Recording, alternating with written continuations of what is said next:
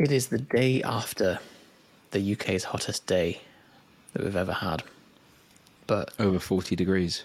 Yeah, but in podcast land, you'll be listening thinking, oh, mate, that's old news. Ages ago. That was ages ago. Well, weirdly, in real land, it feels like ages since we've recorded a podcast. But in podcast land, we haven't skipped a beat. They've just been ticking along. So weird, isn't it? How that all works. So it strange. The time loop. How did you find the hottest day? Nice. I had a chat with a workman who's doing he's doing some work as a, you know, being a workman and everything. And he was like, oh, I was speaking to my decorator and he was like, Gaffer, do you mind if I don't come in today? Because, you know, it's really hot and everything. And he, oh yeah, fine. Like you don't need to come in. By the way, how was your holiday in Dubai? And he was like, right, see you 7 a.m. and like just had very little sympathy for him. And his argument is, in other countries, that's normal. It's just because we're used to grey, overcast in the UK. Well, it's the what you're doing in the temperature. Because I've seen a lot of this. Like, it's way hotter where I am, but like one, air conditioning. Two, it's all about the what you experience versus like it's what your normal is versus what things change to. People struggle with cold just as much as they struggle with hot in that respect. But it's fine to like lie on a sunbed when it's really hot or like lounge by a pool or swim. But if you've got to like do manual labor outside and it's really hot, that is a bit of a different thing. Yeah, so I wouldn't want to be decorating a house. Or even like sitting at home, like if you're used to working at home and you're inside working and you don't have air conditioning. The difference between like being abroad and being in the UK, like abroad's comfortable because you just control the temperature to whatever you want it to be, whereas here it's just hot. And well, yeah, the infrastructure of other countries, like they're made for weather variation, whereas the UK is only built, including like train tracks and stuff. Yeah, for it's weird, isn't it? 10 to 20 degrees Celsius. Anything outside of that, people lose their minds. Well, our email went down. Oh, yeah, because it overheated. Our email 12 hours. Got too hot. Yeah. It's weird, isn't it? Do you know what I was thinking about? Why? Because, like, from my experience anyway, most other websites that I use didn't go down. So it's clearly not, like, a nationwide problem. But it's also weird that the server we use is in the UK. I don't know why I find that weird. Do you find that weird? Like, people like to think, oh, well, it's a good old British server from British people, so that's going to be good and reliable. Mm. But it was obviously made of chocolate, so yeah, it didn't work. But there'll just be a temperature tolerance, won't there? Like, wait, we are happy to keep this server cool within this temperature range, and then when it breaches that, we just Well, it's because cooling stops working. The chocolate in other countries, they add something in it so that it doesn't melt. Whereas British chocolate servers just Cadbury's, and so they just... So I think it's the same chocolate. It's just the fridge that the chocolate's in other countries is way better. So have you had Hershey's chocolate before? Mm. Do you know how it tastes a little bit of sick? There's like a little kind of... And so it's the common complaint from like Europeans when they taste American chocolate, they go, oh, it tastes a little bit of sick. And apparently that's the additive to the anti-melt stuff. But then because Americans are used to that, they don't like our chocolate. So because it doesn't taste of sick. So I've had Hershey's chocolate quite a few times and I've never had that experience. But now you've told me that, I imagine I'll be unable to have Hershey's chocolate ever again. Yeah, just look out for it. Just be careful. Yeah, that's all we can do really. It's like bread in Spain. It falls mainly on the plane. You can only buy sweet bread, can't you? Seemingly. If you want like a ham and cheese sandwich, the bread doesn't taste quite right, the cheese doesn't taste quite right, the ham's a bit like, oh, what's this? It's like parallel universe ham sandwich where it looks and sounds like one but doesn't quite taste like one. if everything had just gone a bit wrong 100 years ago, we would end up in a world where a ham sandwich tastes like a cross between like a cake, like a muffin, and a ham sandwich. Like a ham croissant. Yeah. Deary me. Yeah. Well, speaking of ham croissants, you have sent me something and I've not seen it. From Dave Asprey. I don't know what this is. Oh, right, this. Okay. Here we go. Don't eat fried stuff. And here's why. The amount of inflammation in the body from one meal with fried things, and I don't care if it's fried fish or fried potato chips, it doesn't matter. That increases inflammation for 2 days. A cigarette is 4 to 8. Literally, you're better off to smoke a cigarette than you are to eat a plate of French fries. And it's that big of a deal. French fries, well, they're fried. Here, bake the damn French fries. It's not that hard. You bake them and put really good butter on them afterwards. It tastes the same. No, but when you go out, then what's baked in you with butter? I know. So it's because restaurants are, they fry them in the worst oils that have been in the world. You got to just say no. And you look at it like, that's not food.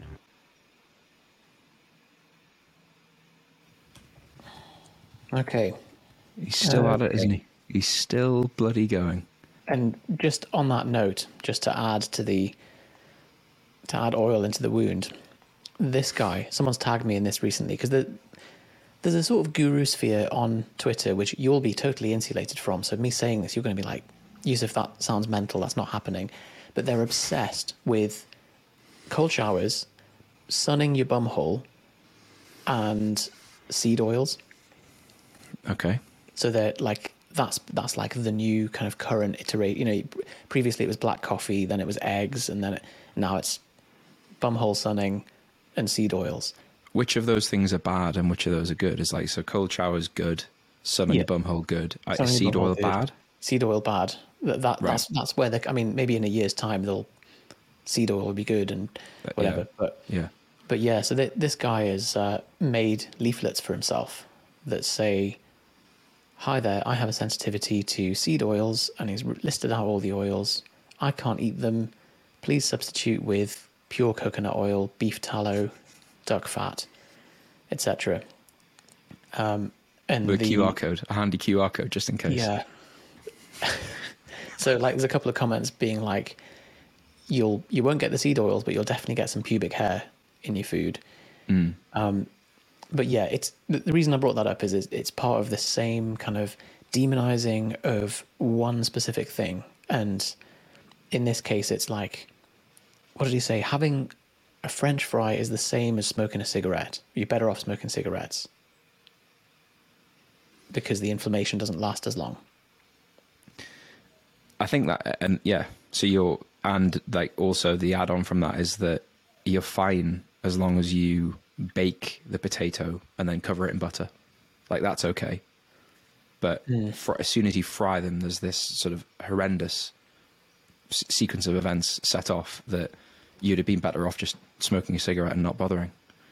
It's just such a weird piece of logic. Well, the paradox of saying, if you bake the French fries, but then if you bake fries, are they still baked or are they fried? But yeah, like this idea that bakes, French bakes, that's what they should be. This happens when you get a kind of health guru who understands one piece of the puzzle, or thinks they do, and they just miss the wood for the trees. And he's labeling inflammation as the only marker of ill health, and you're ignoring the carcinogenicity of a cigarette, the lung tar, the addiction, the smell, the vascular risk, like the neurological effects, like all these downsides of smoking a cigarette, because the inflammatory response to a cigarette doesn't quite last as long as a French fry. Yeah. He's been doing this for years, this sort of thing, in varying degrees of ridiculousness, like all the way from normal coffee is killing us all because it has mold in, mycotoxins in, and you have to buy his coffee, and you have to put butter and MCT oil in your coffee. That's how he kind of, and he was popular a long time before that, and I actually used to follow him quite a lot when we were in the low carb days. I used to listen to his podcast, And he made me just think like, oh my God, like I don't understand any of this. Like I thought I had a reasonable grasp on nutrition, but I've got it all wrong, and I've had it all wrong the whole time. And it seemed to me like he died away a little bit, but that'll just be because I'm not following him, I suppose. And to see him here on Lewis Howes, because that's a big podcast. Yeah. Like that'll have had a lot of downloads. And on that, he's giving that piece of advice. Well, the bigger crime is those glasses. Well, it'd be because the blue light is like giving him eyeball cancer, and so he has to have he'll have some specific set of reasons. But do you think that he thinks? Do you think he genuinely thinks that that's true, or is it all just this like throw rocks at stuff and sell my MCT oil and it'll somehow work? It's difficult, isn't it? Because you're absolutely right that scaremongering is so effective, and even for someone who has a decent grounding in physiology and of metabolism as you do, it was like, oh, but maybe I'm missing something. And I remember we did a video about Dave Asprey 10 years ago where we quoted him on saying, Diet Coke is so neurotoxic that if I had a sip of it right now, I would be slurring my speech. Now, if I had a patient that said that, because I'm sure he'd say, oh, well, it's because I've eliminated all the toxins from my body, so when I do have them, I'm really sensitive to them. What I would say is that he's got some kind of phobic functional disorder where he's convinced himself of these environmental things being so lethal and so bad that he's developing immediate acute symptoms, like slurring your speech. Like, you know how strong a drug has got to be, how damaging it's got to be to cause you to instantly slur your speech. Well, think about how much, I guess maybe this isn't your thing, but think about how much alcohol you have to have before you start to slur your speech, like before you start to lose like basic functions. It's not a sip, right? So that an alcohol is pretty strong. So as a thing to ingest, like if you have a lot of it, it can be really serious. So if he's claiming that Diet Coke has more of a potent effect than alcohol. And that French fries are worse than cigarettes. So there's a lot of false equivalences that are being pulled out, you know, saying French fries are bad because they cause inflammation and you're better off smoking a cigarette. By that logic, you're better off like eating a kitchen knife because it doesn't produce as much acute inflammation as, well, actually it probably would if you ate a kitchen knife, but probably not as much global information. Inflammation. Like it would hurt, but I don't know. I see your point though. Like if you extend that argument, because he's being ridiculous by extending the argument in the way that he's doing it. Like I think any sensible person would not think that smoking a cigarette is a healthier decision than having a few chips. Or just like going to huff some glue or something that's like, oh, but it's okay because my CRP didn't go up. Like, and chips would have been worse than this, so what do I care? I just think it's terrible that he's doing that, that he's giving that advice out, because like I can remember falling for it all as someone who was spending a lot of time reading about nutrition and training. I remember listening to his stuff when it was new to me and thinking, yep, I'm bought into this. He really seems like he knows what he's talking about. Clearly this is why there's like an obesity problem, right? There's that he's cracked the code. It's not calories and progressive overload. Not calories after all, yeah. It's inflammation. That's what it's been the whole time. So it's not that hard to make that leap. And he's going on a platform like that and saying, don't have chips, smoke instead, basically, is the message, isn't it? Let's say you're a smoker and you watch that. You'll think, well, it's not that bad then. Like, here's this health expert saying that. And then also, what do you do nutritionally with that information? Well, just you swap out all the oils for butters, keep the calories the same. How much more powerful is a headline that's, don't do this, do this? Yeah. Compared to, like, if he'd come on and said, we pretty much know what's bad for you, don't smoke, try and minimize your alcohol, do some exercise, get a bit of sun, but not too much sun, no one wants to hear that. Mm. But if it's bake your French fries in butter, because normal French fries are wet. Anyway. Secondly, on the card thing, the seed oil card thing, is that person actually intolerant to seed oil, or have they just read it on Twitter and they're one of these like ideologues? Is that the right word? Yeah. Like a one trick pony Twitter account that just always talks about how bad seed oils are. And it's so Ben Torme, good old Ben, tweeted the other day saying, ever noticed how all the kind of seed oil gurus all look like they couldn't do a single press up? And it's such a good point that they've just got their priorities in the wrong place. They can't do press ups because of the seed oil. Interesting. Yeah. So I have been allergic to nuts for my entire life, and have had to carry an EpiPen my entire life, and I've had like multiple allergy tests. I've had a couple of reactions that haven't been anaphylactic, but have been pretty shit. Like shit being the operative word, right? Like fully wiped me for a day by having a tiny little bit of nuts in a cucumber sandwich. So cucumber and pesto sandwich, white bread, crust cut off, looked like the safest thing in the world.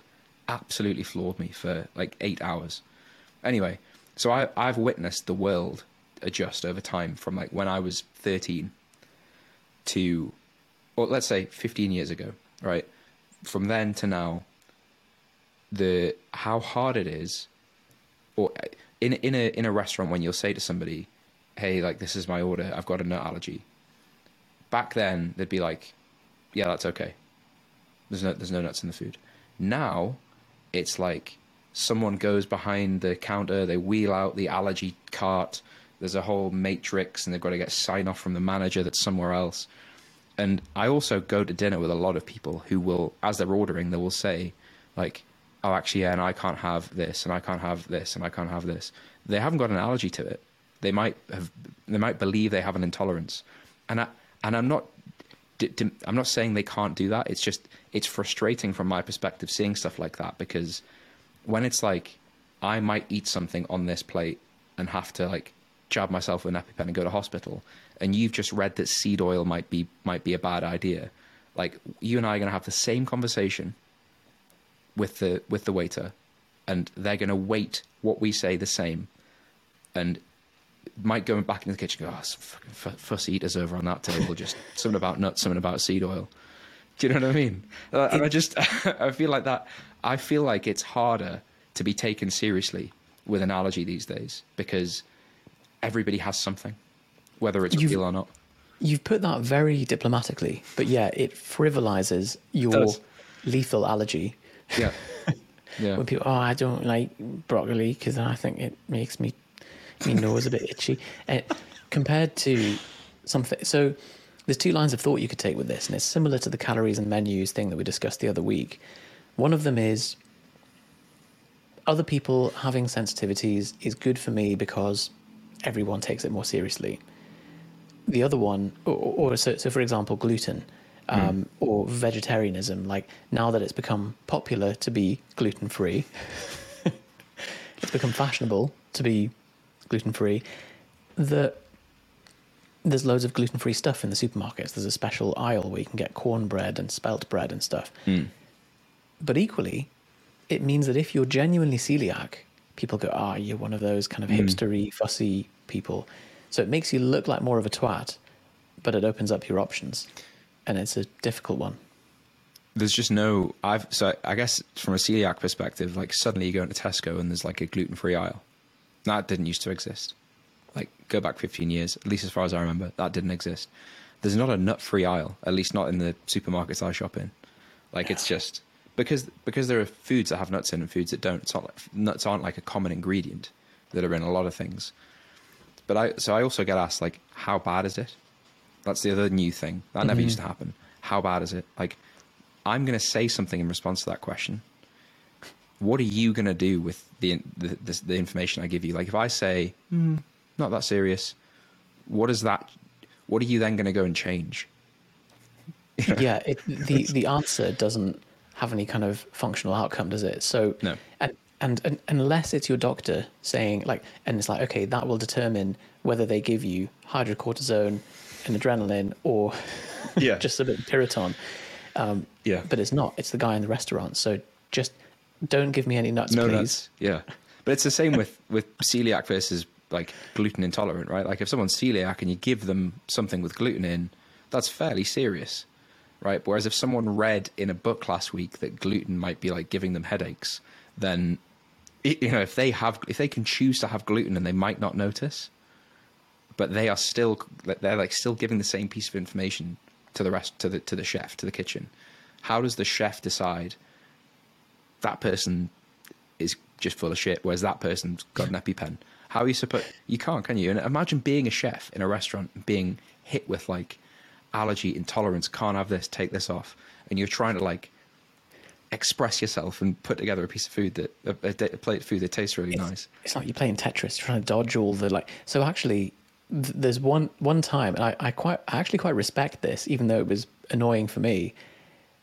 There's a sushi place in Newcastle called Sushimi Rolling, and they're very good sushi, very kind of new and fancy, very fresh stuff. And they were like, "Oh, have you got any allergies?" This was as I was placing my order, about to pay. And I was like, oh, yeah, oysters and oyster sauce. And they were just like, oh, no, get out, immediately leave. And so they were just like, we're not even going to serve you. Wow. And I was annoyed because I wanted some sushi, but also I was like, actually, fair play. Like, they're not even going to take the chance. So that I suppose that either is like a lack of confidence in their like controls, or oyster sauce is just everywhere. It's just all over the kitchen. You know, it's just a bloke in the back just like ladling it out all over the sushi. It's probably somewhere in between the two. Like there's just spatters of it everywhere. Yeah. Because I've had that a couple of times where like a restaurant will just refuse to serve me.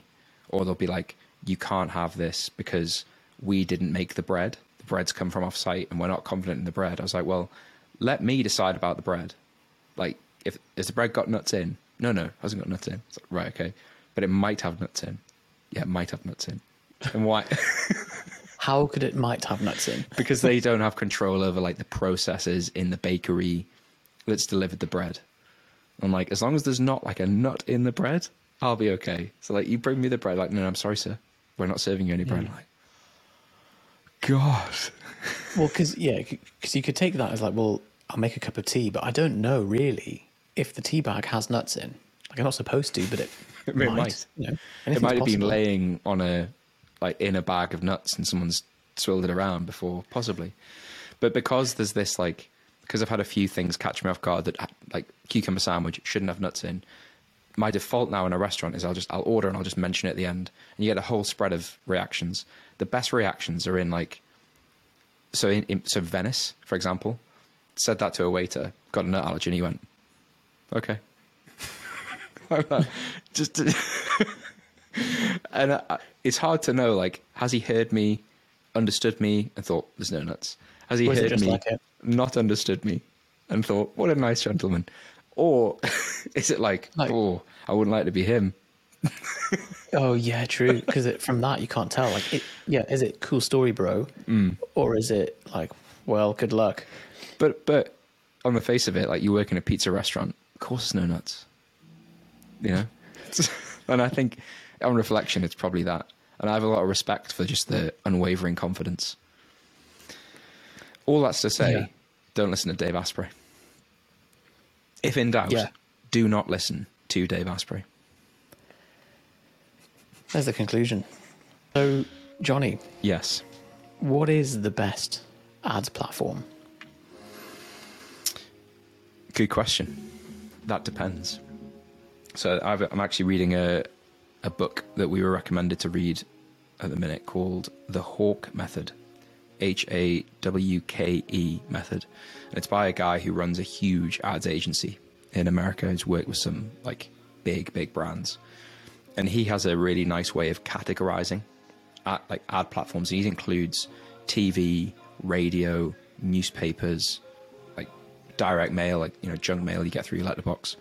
And he basically just categorizes it. And I think this is a really nice way of viewing it, is either like interruption, like a form of marketing that interrupts something you're doing, or a form of marketing that is like capturing an intent.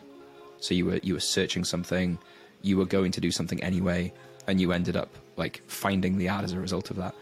And I think most ad platforms these days, apart from really Google search, are an interruption style of ad, right? So Facebook, TikTok, Instagram, Twitter, although no one really uses that for ads. The same with LinkedIn, even YouTube. They're all interrupting something you're about to do. You're watching content and then something comes up, as opposed to searching landing page builder and then you're about to click on ClickFunnels and there's an advert that comes up above it. Better than ClickFunnels, try Kartra. And you're like, exactly. Oh, okay. Exactly, yeah. So one of them, so interruption-based marketing, is almost like creating demand, right? Demand that may not have existed beforehand. Intent-based marketing, so exactly what Yusuf's just described, is taking advantage of demand that's already there. So if you're searching for something on Google, like best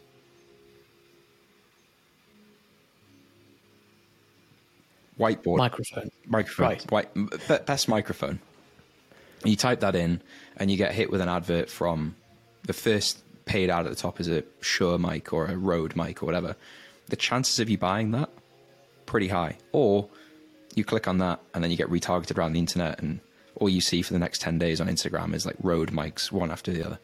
So as an online coach, as an online PT trying to take advantage of this, for the most part, unless you want to go after some really expensive keyword like targeting, so someone typing into Google best online coach, you're going up against, like, firstly, think how many results get given to you in that instance. Like, let's say 10. Let's say you look at the first page of Google. You're going up against every other online coach on that one page of Google. Yet, granted, it may be slightly different area to area, person to person, but you're always going to be better off trying to create demand for your service elsewhere first. So, and it's some kind of interruption-based platform. Because broadly on Google, yes, like we tested this recently where Johnny, myself, and our friend Ben all decided to search for like Nike trainers, or like Nike trainers Manchester, at the same time on our phones. And we got slightly different results, but they were all broadly the same kind of 20 results in slightly different order. So effectively, yes, everyone has their own personal Google to an extent, but they're not drastically different. And you're still kind of competing with those top 20 slots on page one of Google. Yeah. And so, you know, if Nike can pay £50 a click for their ads, unless you're really, really confident in what you're doing, you don't want to be paying £50 a click. So as a kind of category-based decision, should I go like intent or interruption? Go interruption. So you're going to interrupt someone with what they're doing. And after that, it doesn't really matter which platform you pick. It's kind of how I view it. Well, there are pros and cons of each one. There's an ease of setup for each one, and there's like a trend and like popularity trend with each one. So a lot of people would say that Facebook is becoming less popular over time. Probably the same with Instagram, although more slowly. TikTok's becoming more popular over time. Twitter's gaining popularity as well. So is LinkedIn. So some view it as maybe, where is my audience? First question. And then also, what am I willing to try and learn? So you might want to try YouTube ads, for example, but they're more complicated and you've got to make a video. Versus Facebook or Instagram, where it's like text and an image generally, or like a short video and text. So to summarize, we teach, at the minute anyway, Facebook and Instagram, because still, even though there's all the negative press about like, oh, they don't work, they're so much more expensive, that's just scaremongering. It's someone doing a Dave Asprey in the advertising world, right? Those still work, they still interrupt people, there are still billions of people who use those platforms. I would definitely go down that route first before trying. So many people want to try SEO. They want to try Google PPC. They want to try YouTube. They want to try TikTok. Get Facebook and Instagram working first and then move that strategy over, or generate demand for your service and then pay for Propane Fitness online coaching, that keyword on Google. right? And that'll be because no one really wants that other than us, right? So pay for that, it'll be cheaper, and you're capturing the intent that you created from the interruption.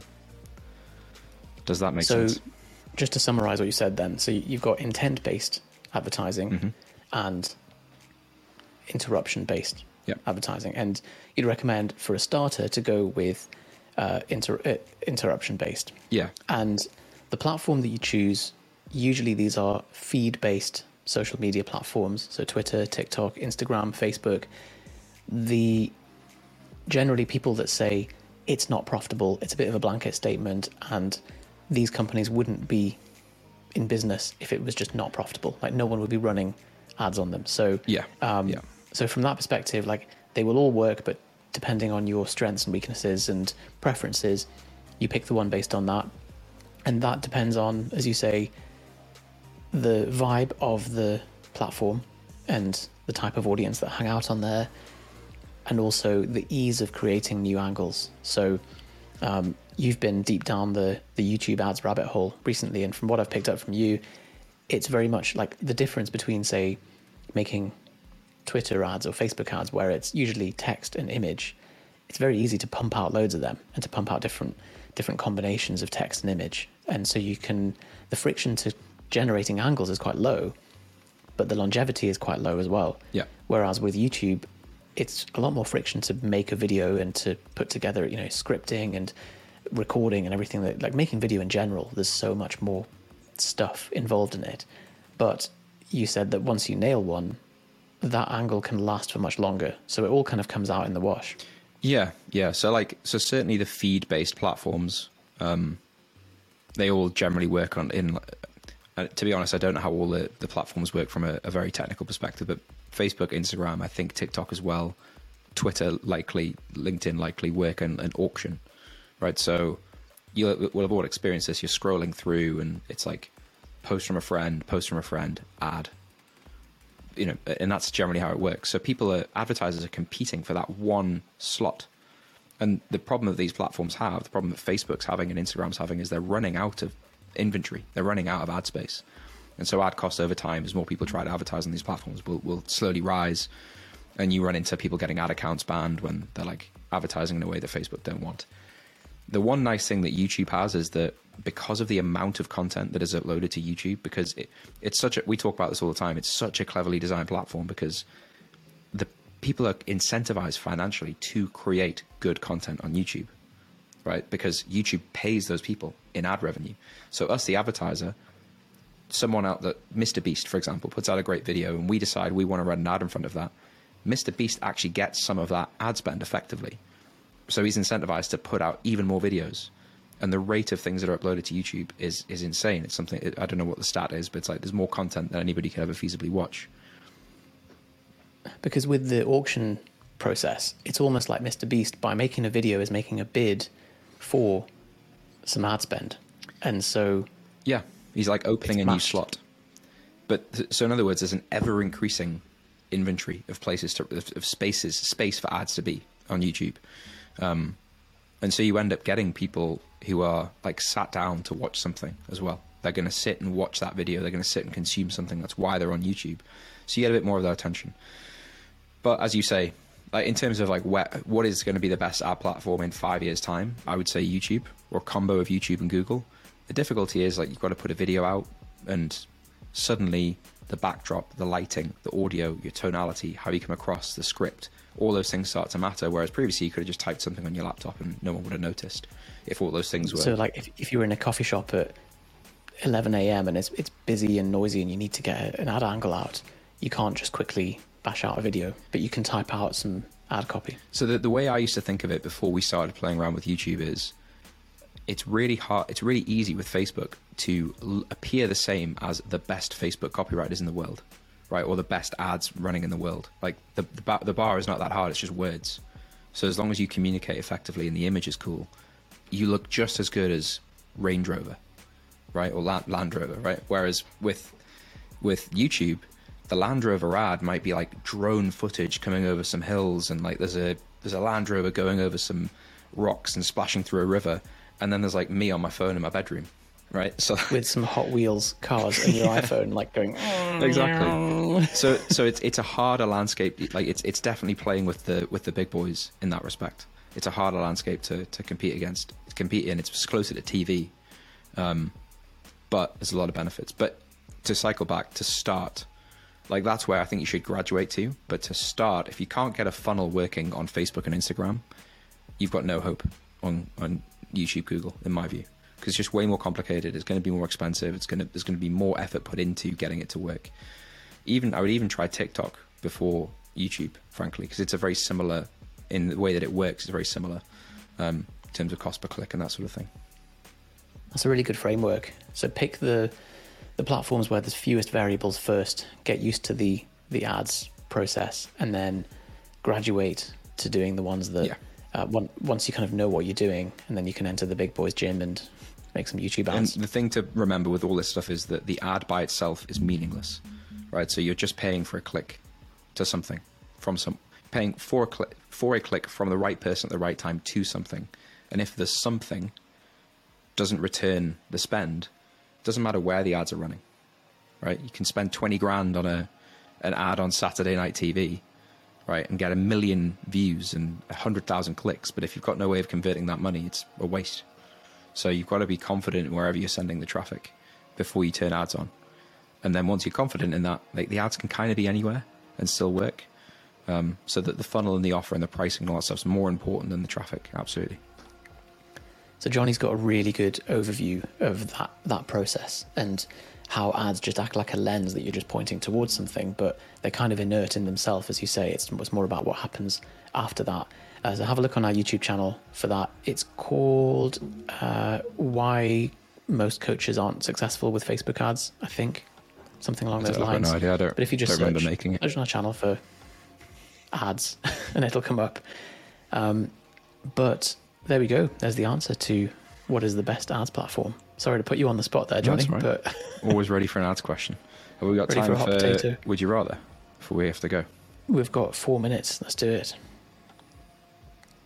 Would you rather be able to manipulate objects within view, telekinesis, but it's limited by your current level of physical strength? Oh, great question. Thank God.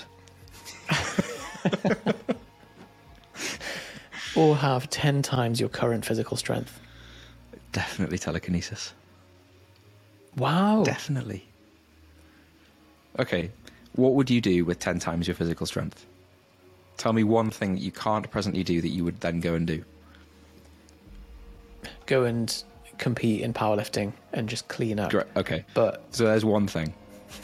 But you're right, like the rest of the time, like you'd end up breaking your phone all the time. You pick it up and you're like, oh, bollocks. And like, you'd shake hands with people and end up like giving them wrist fractures and yeah, I guess it depends what happens to the curve. How out of control is it? Doesn't it? Yeah. Like, is the curve just added to the top end and like you have to really strain to get access to it, or is it over the same distance? So if you apply a little bit of force, it's the same as like. That's a very good point, because actually, if it was the second option, it's debilitating because that's a coordination problem, isn't it? Well, and like, I just think you'd end up in jail, wouldn't you? Over a long enough timeline, you would just end up, you would push someone too hard, break something, shatter something, throw something too hard at someone. And well, it depends on your own like bone mineral density as well, because like, have you ever like had the kitchen cupboard open and you stand up and whack your head off the corner of the thing, or like you just self-inflicted injuries of like walking into stuff. But like, you don't break your own wrist or leg because it's not 10 times the force. So true. Yeah, so, fine. You've convinced me. You had that experience where you go to like pick something up off a surface and you think it's full. Yeah, and that happens. I feel like that would happen a lot. Well, and that's only like the only difference there is like 500 grams. Yeah. Yeah. Whereas, so I think about this quite a lot. So like, if you have a 300 kilo deadlift max, how many things do you interact with? Like have to move and position and like change where they are in an environment that weigh 300 kilos. I mean, 300, none. But like heavy things, so furniture or washing machines or whatever, it's very rare. But a lot of those things are like 100 kilos maybe. Like that's a heavy, that's a really heavy object. But I know when it's on a barbell and it's perfectly balanced and you can like pick it up in your own time in a comfortable gym, it feels not that bad. But when it's like a side table or something, and you've got to like, you know, like doing like this, really awkward, and there's no handles. Like I moved an exercise bike the other day, right? And it will have weighed 30, 40 kilos at most. But moving that thing was like RP9. But if I can just do that with my mind, how easy that is. Yeah. So actually, you're totally right that what that question's asking really is, the first one's a massive convenience upgrade, and the second one's a massive safety downgrade. Well, it depends on your current level of strength, doesn't it? I think how you answer the question. I think we're in a fortunate position that because we've put a lot of prep into being ready for this question, we can say. Because it would take you a deadlift from 320 to 3,200 kilos. Mm-hmm. So I'd probably get like a media career out of it. Mm. And that, you know, that's lovely. But it's also, you become a bit of a circus act, don't you? And it's very impractical. Well, you'd get media career from both, to be honest. That's a very good point. Yeah. If anything, I'd have a way better media career about being able to move stuff with my mind. Like that's like...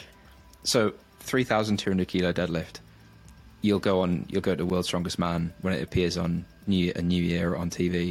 You maybe get interviewed by Muscle and Fitness and Men's Health. Like you'd be on like Graham Norton once or something like that. You get people in bars being like, "Go on, mate, I'll give you an arm wrestle." Yeah, exactly. And you end up like hurting them. But if you can move stuff with your mind, like can I move people with my mind? Up to 320 kilos, yeah. And can I affect that? The heaviest people. So I think if I could do that, I would immediately just like there'd be a temptation to like just gain as much strength as I can physically, because you'd want to go and find the thing that like it'd be cool to move a car, but a car's out of range, isn't it? Unless you're Eddie Hall or someone who can. I see. Well, unless you have the handbrake off and you're just pushing it. That's true. Wow. Well, we have got to dash, but if you are listening on Spotify, you can now, well, listening on anywhere, you can click on the link to ask us anything. Click on that and let us know if you disagree with our choice there. If you would rather have 10 times your current physical strength, give us your reasoning for why, and I'd love to hear it. There is also now 2 links in the description, because we had asked for this a lot and we don't really have a place to send people. So one, if you've been listening to this for a while, because I speak to so many of you who are like, I've listened to this podcast for 6 months and I couldn't find a link to book a call. Well, now there's a link to book a call. So if you've been listening for 6 months and you're like, oh, these guys, I'd love to work with these guys. What do? Just click the link, book a call. You'll chat to one of us. It'll probably be one of us or Alex, and we'll discuss how everything works. There's also a link to an overview video where you can see how everything works as well beforehand, if you want to watch that before booking a call. Delightful. Speak to you next week. Bye.